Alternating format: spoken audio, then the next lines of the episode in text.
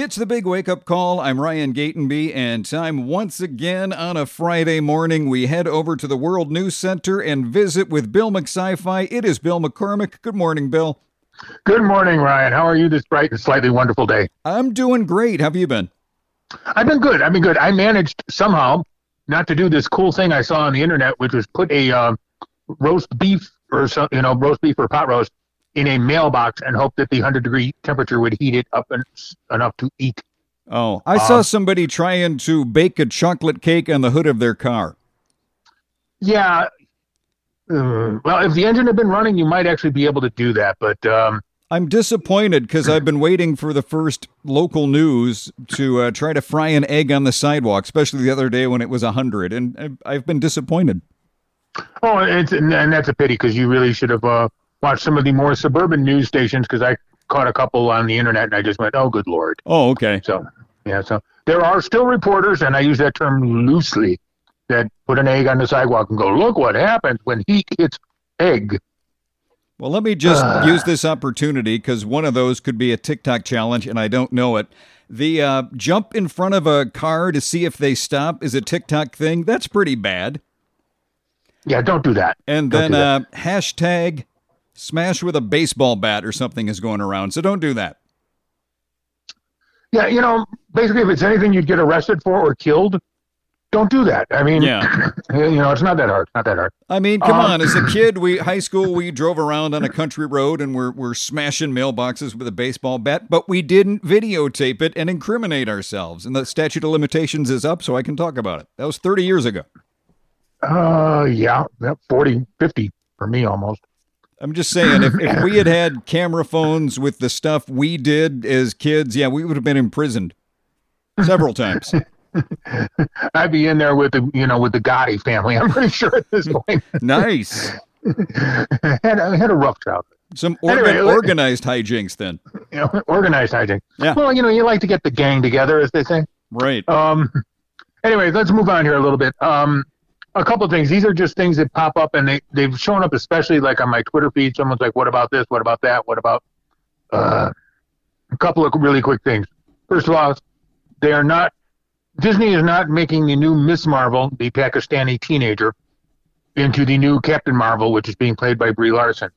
Those are two separate characters. They're going to be in the same movie, but they're still going to be two different people doing different things, and they have different powers and different stuff and so on and so forth. I thought we solved that before. I thought so, too. I was wrong. Okay. Second of all, speaking of Ms. Marvel, it has not had the ratings that some of the other powerhouses have had, and it literally...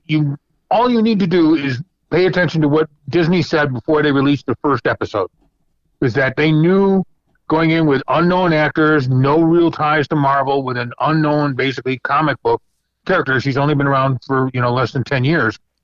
It's not like Iron Man or something that's been around since the 50s and 60s, or 60s, excuse me. She just doesn't have that kind of emotional cast with the audience. Yeah. They knew going in it was going to be a bit of an uphill slog. And they didn't have, like Paul Isaac or somebody famous playing the character. They just had this young teenage girl that no one's heard of. And in a story filled with cast members no one's heard of, doing stuff that no one's heard of. They knew that was a slog going in. But they also knew that this was a great way to develop the character, and they were hoping people would circle back on it to start to get to know the character as the Captain Marvel movie comes out. And to that end, they have been correct. Most of the Disney Plus stuff has been about 1.5 million viewers total, over their little run. I love how that's disappointing, whereas if we had 1.5 million listeners to this show, we would be number one by far. Yeah, if we had 1.5 million listeners kicking in every Friday, just even every Friday morning, you'd be making bank, driving a Bentley, Oh, my gosh. Yeah, the Mrs. Gatenby be waving out, wearing the furs, waving out the window with that slow wave that Princess Diana used to do. So, you'd be down. So if I had money, you think I would become part of the English aristocracy? Yeah. Oh, okay. Yeah, I could see that. Why not? But anyway, but Disney knew what was going on with Ms. Marvel. Marvel knew what was going on with Ms. Marvel. And all things considered, the original projections on it, and I've seen these, the original projections were if they got 500,000 viewers on this thing, they were going to be ecstatic because there was just so much new stuff they were throwing out there. It's blown past the 750,000 mark already, and it's people are circling back. It's getting great word of mouth. It's on IMDb, it's like 98% positive reviews. It is people are circling back, circling on it. They're getting to know this character. So when the movie does come out later, you know, next year with Brie Larson and all the rest of the kids, it should have developed a nice little cast where people are going to want to see this character, want to know this character. Well, here's how you get ratings. Like, she's a teenager. Spider-Man was a teenager. Why doesn't Spider-Man show up? That was actually thought of. They thought of crossing over for that exact same reason. And they've decided against it just because they've got so much going on. They're bringing up the Clandestine, which is the original Jinn from the Marvel Universe, which is part of the Eternals, which is part of the Immortals, which is blah, blah, blah. They've got a lot to play with already. And then out of the blue, this week's episode, Brennan, a character from Thor, Love and Thunder, Thor Ragnarok, the Thor series, and brought that back to life and put it up in her universe. So they've got a lot going on there, but they're trying to focus on her. And I think Spider-Man would take the focus way away from her. Yeah, it would put numbers on the board, but at the end of the day, they would lose the whole point of doing the show. Mm-hmm. So they've done that, and they're doing a great job. My soon bride-to-be, Kim and I, we are addicted to it. We love it tremendously. I've noticed people who are into comics are digging this. When I go to message boards that are like comic book oriented or independent creators or what have you, they love this show. And more people are starting to introduce their children to it and introduce their daughters to it because it's a young adult show. And it works really, really well. It's going to be fine. Speaking of shows that have tanked, and my new favorite is Go Woke, Go Broke. I love that hashtag. I'm going to use it on everything. Okay.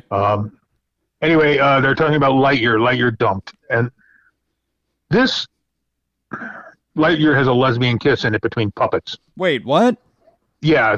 If that's the thing that makes you lose your mind, then maybe your mind has been gone for a long time. Oh. Because Star Trek's been having live women do live kissing for 20 years, you know. And they ain't losing any money over that. No, what happened with Lightyear is pretty straightforward, and I can sum it up thusly. I'll tell you what Lightyear is about now, and you have to tell me how many trailers you saw that told you this, that let you know what you were into. Mm-hmm. Lightyear, before he was a toy, he was an astronaut who saved the galaxy. Buzz Lightyear. That's it. That's what this movie is. But that was not made explicit in the trailer. That's never in the trailer. There's nothing in the trailer. And then there's characters in the movie, like the talking kitty cat, that are not in any of the things, which if you were going to make a toy out of Buzz Lightyear, wouldn't you bring the talking kitty cat with you? Of course you would. Of course you would. That would be making bank. So this is a movie, a friend of mine who worked for Marvel said it, and I definitely want to make sure this person's name never sees the light of day because they will probably lose their job. But they said, this is the movie nobody asked for and even fewer people want. Yeah. Well, and I know there's the thing, they didn't want to get Tim Allen because he's a conservative, and now they got Chris Evans. But I think, wouldn't you want to make a toy? Wouldn't you want the voice of the toy to sound like the voice of the live character? Well, you want it to emulate it. So yeah. I get the difference there. The difference, and the Tim Allen thing, let's just put this to bed right away. Tim Allen just signed a $25 million contract to do another Santa Claus movie. Okay, then. Through Disney. Yeah, through Disney. Okay. So if they're giving this guy $25 million, they're not hating on him. No. You know, when you start dumping out that kind of money, that's Christmas money. Mommy and daddy are going to be able to put a roast turkey or roast goose on the table this holiday season. They are not starving to death. So Tim Allen's going to be fine. Don't worry about Uncle Tim. Okay. I wasn't worried about him. I really wasn't either, but. When I was a kid, I used to go see him. I thought he was funny, and then as he got older, I'm like, "Ooh, what happened to the funny guy?" But whatever, there he is, Tim. All right, so let's move on. I want to hit a couple of fun conspiracy theories because they're fun conspiracy theories. I like the fun ones versus the politically charged ones. Oh no politics, no politics. I like being a guest on this show. Okay. All right, first one. Voyager has been sending back weird signals, and NASA is starting to shut it down, Voyager 1 specifically. And this is, of course, because you know what I'm about to say, this is proof that aliens are trying to contact us, and the government is shutting it down because they don't want us to know about it. Right. If that's your go-to on this, Okay, backing up for a second, stepping to the side, looking at the things. A couple of things come to mind. Very first, NASA.gov is a publicly owned website, which is part of a publicly owned company. And all of the data and all of the science that goes into NASA is posted publicly. You can find it. There are search engines. There are different ways you can get to it. And obviously stories that they're promoting are on the front of the site, and stories that just have, research required are in the back of the site. You can't tell me there's stuff that comes in that could be a matter of national security interest that they don't bury? The way NASA works, and I've seen them do this before, when they ran across when Australia was starting to show up things where they're having a problem, where they were showing these waves that were like that could be alien contacts. They put that into national security at the time. I forget which administration it was. But they put that into national security until they could find out exactly what it was, which turned out to be a good call because it turned out to be the microwave at the Perth auxiliary. Somebody had ripped the shielding off the back, so every time they put in to heat up a cup of coffee or a muffin, it was sending signals to the antenna above the building. Okay, then. So, yeah, our alien contact was some guy trying to hook up a fish dinner and making the whole office smell bad. I tell you what, I wish some alien would take me away when somebody from HR keeps heating up fish in the microwave. Yeah, we won't discuss that. I worked in an office one time where a guy actually... I was convinced there were like things dying in the cafeteria section. Oh, for sure. Yeah, I mean, sometimes this building smells like someone died, came back to life long enough to fart, and then died again. That's visual. Thank you. Ladies and gentlemen, for those playing at home, his name is Ryan Gatenby. Yep. And anyway, so what's happening is this. There's two things happening. Voyager was launched in 1977. It was supposed to last 5 years, 10 at the outside with the batteries that it had, which are nuclear fusion or nuclear batteries. It is 45 years into its flight. Those batteries are starting to die. If you look at the transmissions that these people are talking about that is proof of alien life, and by the way, they're posted, they're public. You can go to NASA.gov. You can go to Jet Propulsion Laboratories website. Feel free to read them. They're there. They're in mathematical code, binary code. Yeah. But they're there, and you can sit there and you can actually Google Translate binary into English to figure out what it's saying. Where is Voyager right now? It's outside the solar system, but it's like 16 billion miles away. It's a trek away. I think it's 40 days for it to for signals to go back and forth between us and it. So they have to be careful there. All right. So anyway, the battery is dying finally after all these years, and so what you get. I'm going to put this in layman's terms. I was about to go into a deep dive about mathematical algorithms and stuff, and I'm not going to do that. Yeah, we don't have time for that. We don't have. Yeah, nobody got time for that. Sorry. Anyway, basically, Voyager's having a stroke. Oh no! It's losing half of its brain cells. It's losing half of it right now in real time.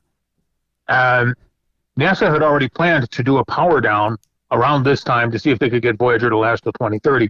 They've had to kick that up. It was supposed to happen at the end of 2025. They're moving that up to now for the obvious reason.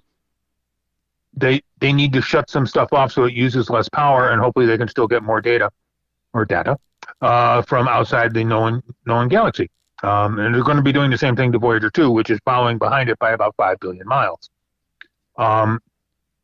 They're still learning a ton of stuff. But if you look at it, I mean, it's just – and I'm being very – very simplistic here, but it's basically it's having a stroke. It's part of its brain is no longer working. It doesn't have the power to work.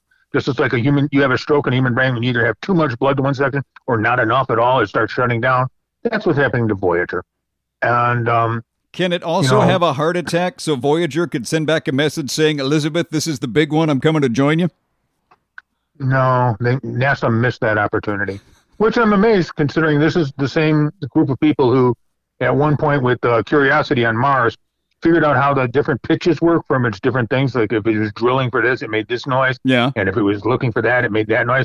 And they put it all together in a computer loop and made the thing do all these motions together at the same time so that the Curiosity rover sang happy birthday to itself on Mars. Nice. Yeah, when did Voyager launch? It was like 1977. Sanford and Son was probably still on. Yeah, it was summer of 1977. Both Voyager 1 and 2 launched. Okay. And they've been taking different elliptical paths into the universe. Voyager 2 is actually still in pretty good shape. It has not shown any sign that its battery is giving out. It's still sending back regular data and everything else like that. But well, of course it isn't as far out. That one was better because it was 200,000 9 volts. It's fun. But anyway, so there you go. So there are no aliens. It's just an old piece of machinery that should have died in 1987 at the absolute latest, and it's still out there clicking along. If anything, this is an amazing technological success, an amazing scientific success, and you should be cheering the people who did all this work and put it all together. And if you can, go to nasa.gov, take a look around, buy some souvenirs, help out the people down there. And I actually know I'm in a group now, and actually we're going to, you know what, let's segue to the group I'm in because it involves NASA scientists, and then we get to our next story. Okay, we got about a minute, though. Oh, hark. All right, we'll do it next week because I don't want to lose this. It's a lot of fun.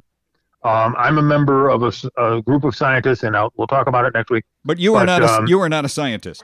I am not a scientist. I'm a science fiction writer, but like anyone who's working, if you're a criminologist, or you write crime stories, you want to talk to cops. Sure. You don't necessarily want to go out and murder people. You just want to talk to cops. Right. Unless you're a method author. Yeah, I am not. So I belong to groups with real scientists. But we'll talk about it next week. It's fun. It's about an alien intelligence that's living here on Earth, and we're not really quite sure what to do with it. And, of course, Google owns it. All right. Well, that is a great stopping point. So let's send everybody everywhere at BillMcSciFy, BillMcSciFy.com, at Big Wake Up Call. You can find the all-new Big Wake Up Call podcast wherever you listen to podcasts. I was going to say where podcasts were sold, but do not pay for podcasts. That's stupid. Bill, thank you as always. We will talk next time. All right, my friend. You take care. Bye.